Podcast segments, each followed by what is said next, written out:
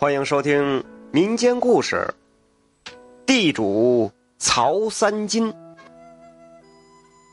话说从前，山东济宁一个村子，有一个姓曹的地主叫曹三金。这曹三金呢，家大业大，但是日子过得很节俭。一个破了底儿的茶碗，他都能用上好几年，都不舍得换。那年秋天呐，这老天连续是下了一个多月的雨。哎呦，这个村子都变成鱼塘了。那些个用土坯垒成的毛坯房，被雨水泡的是摇摇欲坠。这村民们都不得不逃往县城啊。这时候，曹三金可就犯难了。这村里边肯定是待不下去了。可是真要去逃难，这偌大的家业，这要怎么办呢？哎，正好这县里有一家银号，看到这边发洪水了。便收购难民们带不走的贵重物品，换成白银。这曹三金听说了后啊，就拉了好几辆马车，整整运了三天。那换了多少真金白银，老百姓们想都不敢想。可这一路上，那注定不会风平浪静的，因为这年头匪患严重，大伙都知道曹三金有钱呢。那些土匪会不知道吗？就在大家猜想这曹三金会用什么办法运走银子的时候啊，这曹三金用铁皮喇叭吆喝着，招收短工搬家，每人每天管一顿大米白饭。为了这一顿大米白饭呢，半个村子的老少爷们都去了，最后总共就留下了二十几个。这一天呢，短工们被叫到大院里。这曹三金给他们一人发了一双布鞋，还一再声明，这鞋子要爱惜点穿，啊，因为不是送给他们的，这是借给他们的，那到了地方还是要还的，谁要是弄丢了、弄坏了呀，那可是要赔钱的。哼，这这众人撇撇嘴，虽然心里不痛快，可这有这鞋总比没那鞋好啊！啊，这布鞋是五分钱一双，大多数人平时都穿不起呢。这曹三金就带着二十几个短工和几个家仆来到了后院。好家伙，这大马车是整整凑足了二十辆，每一辆马车上都堆满了大大小小的箱子，像一座座小山。这真可是把家里边搬了个干干净净啊！什么桌椅板凳，你想想啊，他一个破了底儿的茶碗都舍不得扔。这院中的一草一木。啊，猪圈里边的猪槽、猪食恨不得把猪粪都拉走。一个是他这家当也够多，再一个他也搬得够干净，所以呀，是大马车凑足了二十辆。这些短工里可不缺有贼心思的，他们猜想着这曹三金的金银不可能全带在身上，这二十辆马车上那肯定也藏了不少。哎，我说，这他会把银子藏在哪个马车上？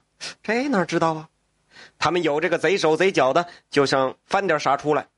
可是人多眼杂呀，再加上几百个箱子，箱子挨着箱子，箱子压着箱子，有几个人呢？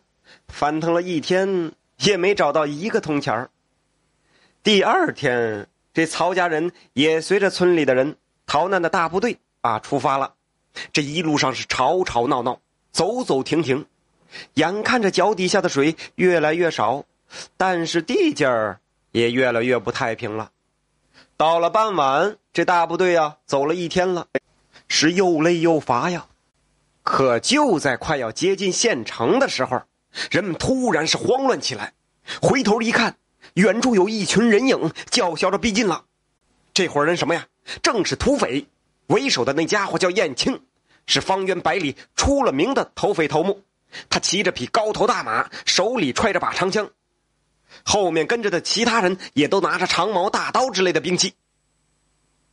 这逃难的队伍里的人一看情势不妙，一个个是争先恐后的往县城方向跑去。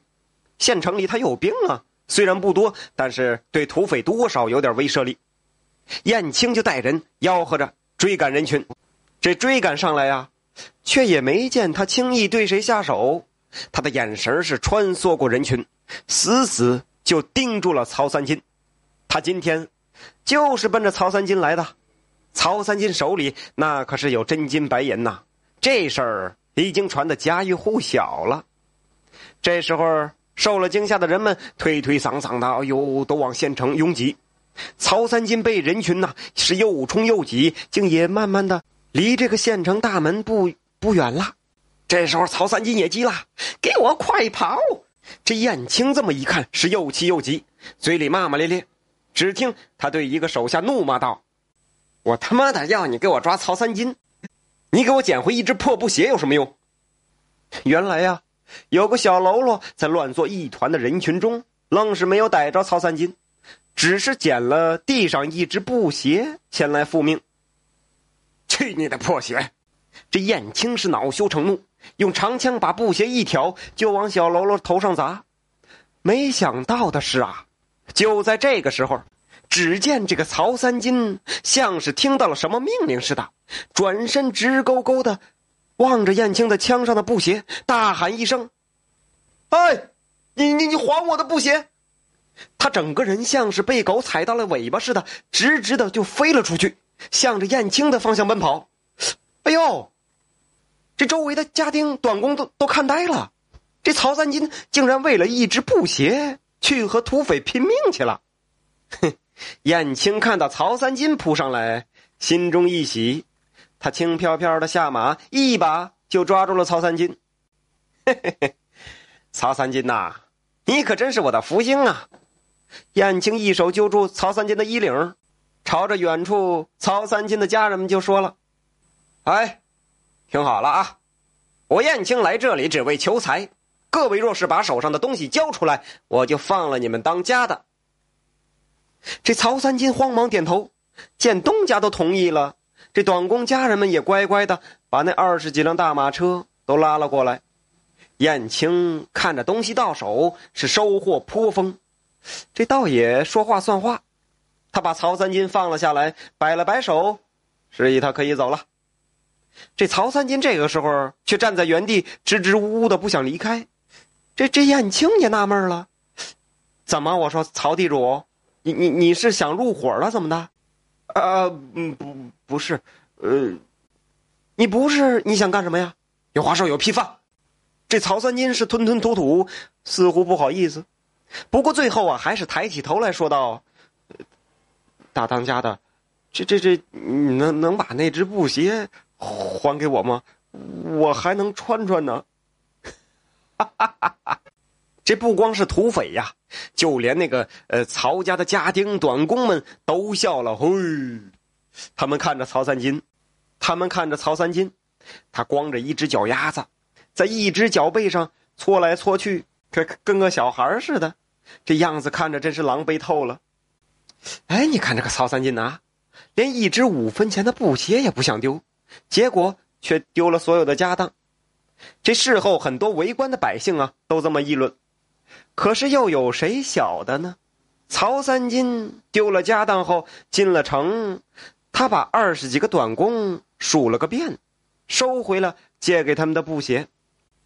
这几天后啊，曹家门外的垃圾堆里就又见到了这堆布鞋的影子，只是一双双鞋底呀都被拆开了。